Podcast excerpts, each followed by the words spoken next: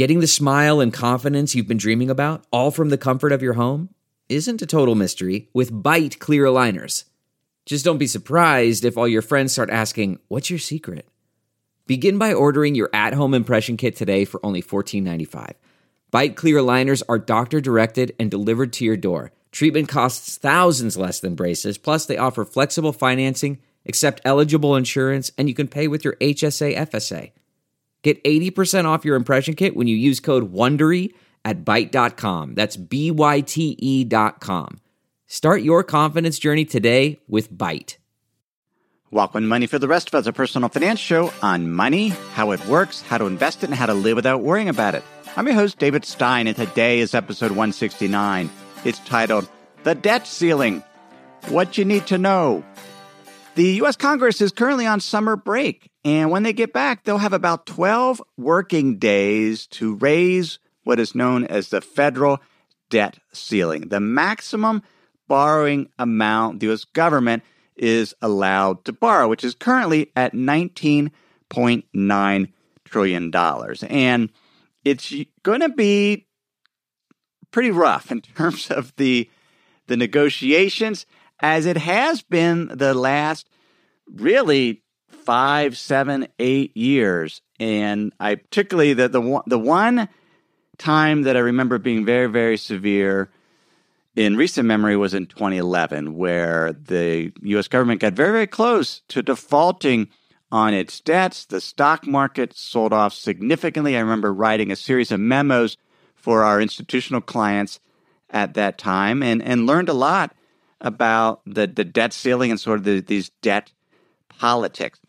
But the best analogy I can think of when it comes to the debt ceiling and how these things work is from when I was in high school. As a sophomore in high school, I was a beanpole. I was 6'1 and weighed 130 pounds, maybe 131 if I was wearing clothes. About that time, I got an issue of Sports Illustrated that profiled Herschel Walker, running back for the Georgia Bulldogs, who said that he didn't lift weights. All he did to to muscle up was push-ups and sit-ups. And I decided I'm going to do that. I'm going to eat as much as I can and I'm going to do hundreds of push-ups and sit-ups every day. Well, maybe not hundreds, at least a hundred. So I would do them in sets of 25, how he did. And I ate everything. And I particularly remember eating a lot of peanut butter and jelly, applesauce, and sunflower seeds. And within a year or so, I was up to roughly 170 pounds. I had raised my weight limit, my weight ceiling. I was able to raise that. And how did I do that? Well, I ran a calorie surplus. I took in more calories than I expanded as part of my exercise program. And so then, as I got older, sort of that target was 170 pounds, 175 pounds. But I found that weight creeping up until I was in my my mid 30s. I was traveling a lot. I wasn't eating particularly well. I wasn't exercising, and I exceeded my weight ceiling of 190 pounds. And I, I just said, I got to do something about this. And so I researched, and then I learned about how do you lose weight.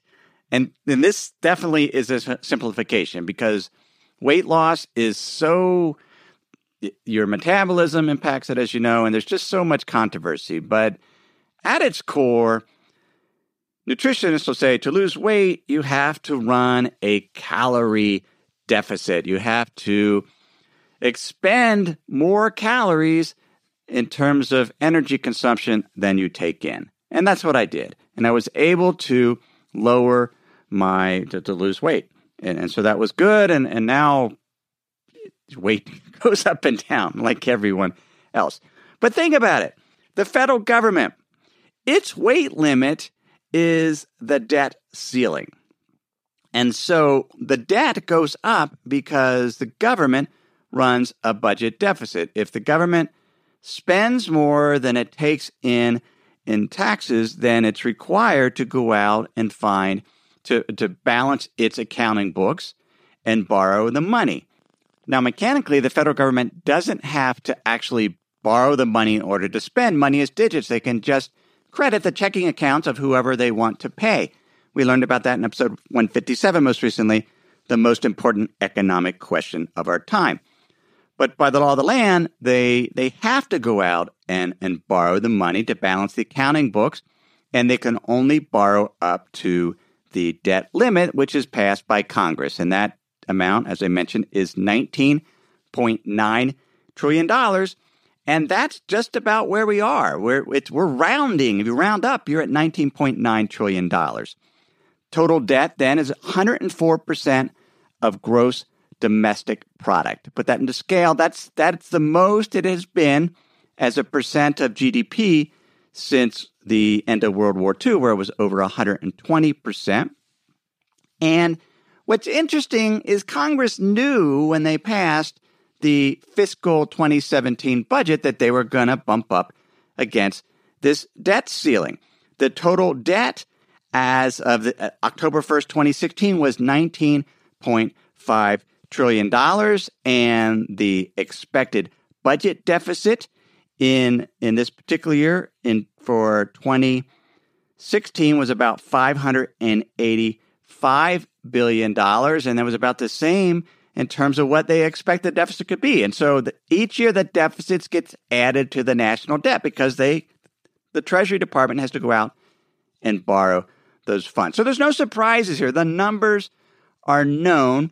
And so we want to see why do we go through this? Why don't they why doesn't Congress just pass the budget along with perhaps raising the debt ceiling, but focus instead of all these arguments on the debt ceiling and taking us to just before a default is imminent in order to come to an agreement, which, if a default occur, occurs, we'll talk about some of those potential issues that we, we have seen, or you can see when if the federal government does default on its debt.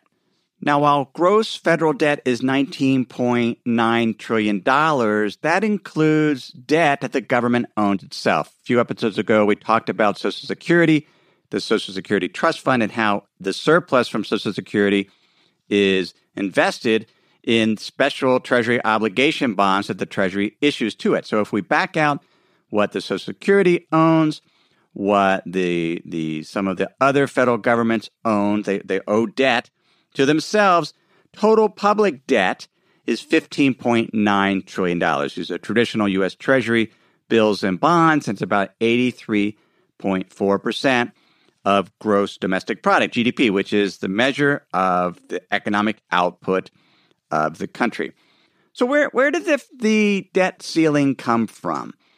I found an interesting paper. It was The Debt Limit History and recent increases. It was by D. Andrew Austin. He's of the Congressional Research Service, and I'll link to that in the show notes. I'll also have sent it to you. If you remember my free insider's guide, you'll have gotten that email with those links, as well as the best writing that I do each week. And you can sign up for that at moneyfortherestofus.com or a US based listener, just text the word insider to the number 44222. So this paper pointed out that the debt ceiling was first set in September 1917. And, and at that time, Congress authorized the issuance of $7.5 billion in U.S. bonds and later another $4 billion in certificates of indebtedness. This was part of the Second Liberty Bond Act. I had no idea the debt ceiling was first put into place in 1917. So we've been going through this periodic raising of the debt ceiling for many, many years. Now, when it was first put in place, it the the limits were here's the type of bond you could issue, and here's how much. In 1930, Treasury Secretary Andrew Mellon, who was one of the longest running Treasury sec- secretaries, he served from March 1921 till February until February 1932. He argued that quote orderly and economical management of the public debt requires that the Treasury Department should have complete freedom in determining the character of securities to be issued and should not be confronted with any arbitrary limitation. So in 1931, Congress granted greater flexibility. And again in 1935, Treasury Secretary Henry Morgenthau called for even more flexibility, just an overall aggregate debt limit. And it was set at that time in 1935 at $45 billion. Then came World War II, and I mentioned the, the great amount of federal borrowing, where federal debt got to be 120% of GDP. At that time, the federal government raised the debt limit to $300 billion, and they later lowered it, and, and it stayed at 275 billion until 1954. Again, in March, by March 1962, the debt limit again reached $300 billion. And since then, Congress has enacted 78 separate measures that have, have basically raised the debt ceiling. And every year, the national debt has increased. The exceptions were in 1969 and in 1998 to 2001 when the government ran a surplus and, and then the deficit didn't, obviously, a surplus didn't require the need to borrow money. In fact, it allowed the Treasury, the total national debt, to be paid down a little bit. So the U.S. federal government is again at its congressionally imposed debt ceiling, debt limit. So Stephen T. Mnuchin, Secretary of Treasury, wrote Congress in March 2017 I write to apprise you of certain upcoming events and actions related to the debt limit. Beginning on Thursday, March 16, 2017, the outstanding debt of the United States will be at the statutory limit. At that time, Treasury anticipates that it will need to start taking certain extraordinary measures in order to temporarily prevent the United States from defaulting on its obligations. And the, the extraordinary measures is it has a number of programs. One, it was selling state and local government securities, which are special purpose treasury securities that, that benefited state and local governments. They were going to suspend those. They were going to stop investing the proceeds of the Civil Service Retirement and Disability Fund and the Postal Service Retiree Health Benefits Fund. So these federal workers are putting money into these federal retirement programs, which are then issuing special Treasury obligation bonds. And the other thing, it was going to stop investing the government securities G fund, which is another, actually a great fund if you're a federal employee. This is a a government bond fund where you get the basically the average interest rates on US government bonds, but if interest rates go up, the value of the fund doesn't go down. And the way that the federal government does that is they issue these special obligation bonds. And so Secretary Treasury Mnuchin and the Treasury Department are just going to stop doing some of those things so they're not issuing these special treasury bonds and exceeding the debt limit. But at some point Congress has to do to do that. And the end of that has to do something. He ended the letter. I respectfully urge Congress protect the full faith and credit of the United States by acting to increase the statutory debt limit as soon as possible. He sent a follow up letter in July 28, 2017, that said it looks like the nation's borrowing authority will it'll reach that limit September 29th, 2017. So that's where we are imminent default in a matter of working days once Congress returns. And it raises the question why do they wait until the last moment? Well, Andrew Austin of the Congressional Research Service writes While the budget process provides Congress with one means of controlling federal spending, the debt limit may provide a different sort of leverage that is not redundant. Congress ordinarily delegates work to its committees. The committees on appropriations have special responsibilities regarding discretionary spending and authorizing committees are generally responsible for mandatory program spending decisions, while committees on the budget are tasked with drafting an overall budgetary framework that spe- specifies aggregate levels for federal spending and taxation. While those committees often incorporate views of other committees and members, measures involving the debt limit often provide individual members not belonging to those committees with a separate instrument to influence federal fiscal policy. And that's the key. Other members that aren't part of the budgetary process can use the debt ceiling negotiations as leverage to hopefully, in their case, they want to reduce the size of the federal budget or they want some spending priority or something. And so they hold up the entire process hostage because they use it as a negotiating tactic. So, what is the impact or the consequences of a default by the U.S. government on its obligation, including Treasury bonds and bills? Before I answer that, let me share some words from this week's sponsors. If you've been using Mint to manage your finances, you know they shut down several months ago. Well, let me tell you about the budgeting solution, the financial tracking solution I've been using for the past number of months. It's Monarch Money. Monarch Money is the top rated all in one personal finance app. It gives you a comprehensive view of all your accounts, investments, transactions, and more.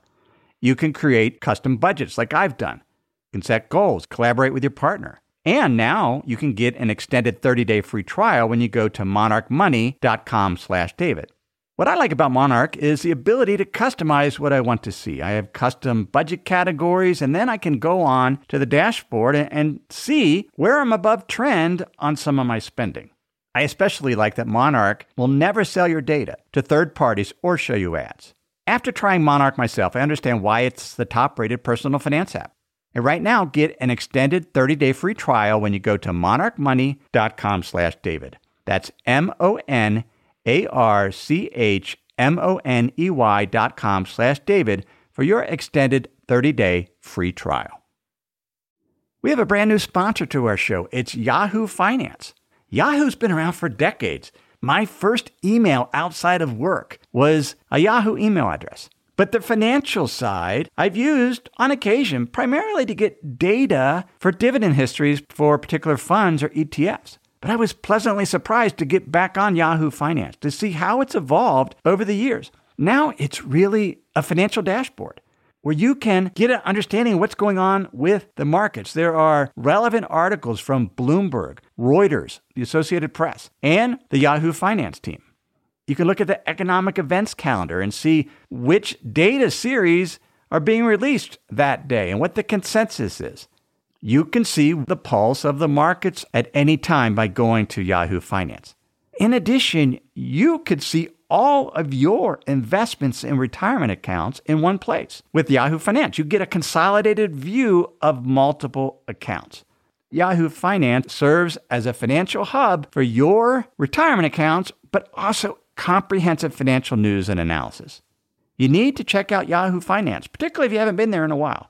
Check it out at yahoofinance.com. That's yahoofinance.com. In 2011, the last time the U.S. government came very, very close to defaulting on its obligations, the U.S. Treasury Department put out a frequently asked questions, and one of the questions was, What happens if the government defaults? And here's what they said if Congress fails to increase the debt limit, the government would have to stop, limit, or delay payments on a broad range of legal obligations, including Social Security and Medicare benefits, military salaries, interest on the national debt, tax refunds, and many other commitments. Defaulting on those legal obligations would cause severe hardship for American families. Additionally, it would call into question the full faith and credit of the United States government a pillar of the global financial system. The ensuing financial crisis from a default would have catastrophic economic consequences, potentially including the loss of millions of American jobs. And it would lead to higher borrowing costs, reduced retirement savings, and lower home values for families across the nation. Now, those are some pretty grave or dire warnings, but the reality is we don't know what will happen. The U.S. government has never officially defaulted on its obligations. It did a little bit by accident in 1979. Congress raised the debt limit at the very last minute again, but there was so much demand for treasuries or redemption of treasuries that there was a word processing error and $120 million of obligations. Checks weren't sent out on time. And so the government technically defaulted. What happened? Interest rates went up short term interest rates went up by 0.6 percentage points. And the uh, academic study by Terry Zivney and Richard Marcus showed that they stayed up for, for months later. So that's a given. If the country defaults, interest rates will more than likely go up, perhaps more than 0.6%, because that was kind of a technical word processing, processing error they, they made up with, they paid some back interest to make it up. So that's a given. Interest rates, because investors around the world depend on U.S. government bonds, potentially interest rates go up because suddenly Congress has shown that they are willing to let the government default. Because again, this is not a question of there not being money. This is all politics holding the country's credit rating hostage in order to negotiate whatever federal budget deal and debt ceiling limit. Now, what I'm even more worried about is how treasuries are used. I've talked about this in, pa- in the past. In episode 155, I mentioned the shadow banking system, which Morgan Ricks, a Vanderbilt University law professor, described as a shadow bank is an entity that is not a chartered deposit bank and uses large quantities of short term debt to fund a portfolio of financial assets. So, in other words, shadow banks are financial entities that continually issue short term debt instruments. And in that episode, we talk about one of those commercial paper. Another one are repurchase agreements. And what repurchase agreements are is they borrow, somebody borrows money overnight in exchange for collateral. And that collateral is typically U.S. government bonds. Now, so let's say there's a, a prime broker is willing to lend to a hedge fund. So a hedge fund borrows money to on leverage so that they can make other trades. They'll deliver treasury bills or bonds as collateral. And then that those prime bo- brokers, somebody like a Goldman Sachs, will take that collateral and post it somewhere else in order to, to perhaps borrow for their own. They might want to, they might have depositors putting money in their bank and they'll post that collateral that they got from a, another hedge fund for that particular transaction. And that's called rehypothecation. And so it's sort of this reusing of this collateral. It's a collateral chain. And so if the government defaults on those treasury bonds or its obligations, how that will impact these collateral chains, it it could be you could have all these deals that are structured as short term lending, these repurchase agreements, people calling their collateral, it's been rehypothecated, and it could be an absolute disaster. We don't know. Now, some have argued, particularly in Congress, that, well, the government could prioritize who, which payments get made. In other words, we'll pay the Treasury interest rates, we'll pay the Treasury bonds, we'll, we'll pay our Social Security benefits, we won't pay these individuals. But the computer systems aren't set up to do that. There is no priority. There essentially is a checking account at the Federal Reserve. And as the obligations come in, they're paid. Edward Kleinbard, a law professor at the University of Southern California and a former chief of staff of the Congressional Joint Committee on Taxation, wrote in the New York Times there are profound doubts as to whether the Treasury could even implement prioritization beyond ring fencing interest payments because its payment systems are designed to pay all claims as they are due, regardless of their origin. More important, prioritization is default by another name. The consequences are the same regardless of which IOUs Treasury chooses to dishonor. All valid claims against the United States are backed by the credit of the United States. Full stop. The Constitution does not contemplate that some claims are more senior than others. The deliberate non payment of billions of dollars of uncontested claims every month thus constitutes default, even if the Treasury is paying some of its other debts. The resulting class action lawsuits will enrich generations of lawyers. Now, I can understand that there's some concern about the level of the national debt. It essentially, that the national debt, publicly held national debt, as a percent of the economy has doubled since 2009. It was around 40% of GDP. Now it's over 80%. And why did that happen? Because we had a major recession. In 2009, the, the deficit was $1.5 trillion, 1.4 trillion in 2010, 1.4 trillion in 2011, $1.1 trillion in 2012. These huge deficits that were a result of tax revenues absolutely declining and expenditures for social safety nets such as unemployment skyrocketing.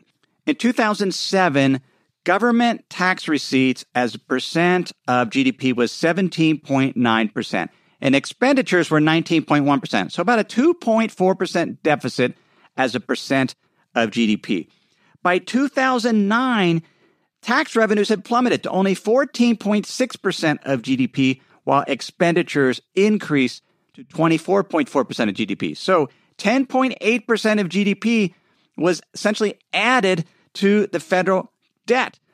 Again, that was in 2009 was 10.8%, 2010 9.3%, 2011 8.9%. So huge increases in the deficits as a result of tax revenues declining and expenditures for social safety nets, automated stabilizers to help the economy get out of the recession.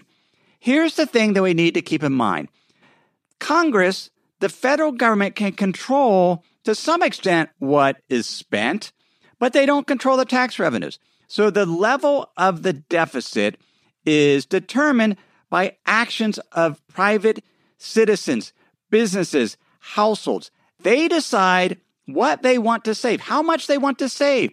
Whenever a household or business spends a dollar, that dollar is someone else's income. So the only way households and businesses can save is to spend less than their income.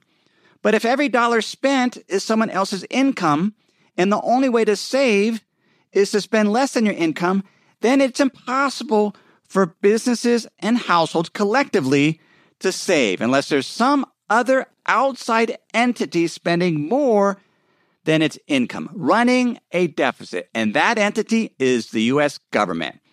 When businesses collectively try to increase their savings, which savings for businesses is their profit. So when they try to boost their profits by spending less, they do so by firing employees, by buying less from other businesses, businesses which in turn affects those businesses' income. Lower income for businesses and households due to higher unemployment or because you're just not selling enough because other businesses are cutting back results in lower federal government tax revenue. Lower government tax revenue as a percent of GDP means the deficit gets bigger and the national debt gets bigger. Those deficits by the US government is what allows households and businesses to save. The only other way it works is if a country runs a huge trade surplus. And so it brings in that income that allows for private sector savings by selling more overseas. But in a country like the US that runs a huge trade deficit, the federal government has to offset that trade deficit even more and the desire of the private sector to save. The federal government, by accounting definition, by math, by simple math, re- essentially has to run a budget deficit. And that means the national debt keeps getting bigger and bigger and bigger. Because when the federal government runs a surplus, like it did 1999 to 2001, what does that mean? It means it's taking in more tax revenue than it's spending. And if it's taking in more tax revenue, that means that households and businesses have to come up with the money. It means they're going to be net, they're savers. They're not going to be able to save at all because they have to come up collectively with money to send into the government more than the government is spending. And that's, that's how the mathematics of uh, these are accounting identities. So Congress can, can worry about the national debt, but the national debt is a function of the budget deficits. Now, Congress can decide what they want to spend money on. They can adjust Social Security programs. They can decide that we don't want to spend as much on defense. They can reduce other expenditures. But what they can't do is control the amount of the deficit. That's what the private sector decides. And because the private sector typically wants to save, that means the national debt is going to continue to grow on an absolute basis. It will exceed $20 trillion. What matters is what is the overall debt as a percent of the economy and the deficits as a percent of the economy. In 2016, the federal budget deficit was 3.2% of GDP, pretty close to private sector savings as a percent of GDP. And that, that's reasonable. We can have reasonable amounts, 3% or less. That's normal, and that's how the economy has worked for many, many decades without a crisis. Crisis will occur if Congress chooses to default on the federal debt because they misunderstand how government finances actually work. That's episode 169. Everything I've shared with you in this episode has been for general education only, not considered your specific risk profile. I've not provided investment advice, simply general education on money, investing, the economy. Have a great week.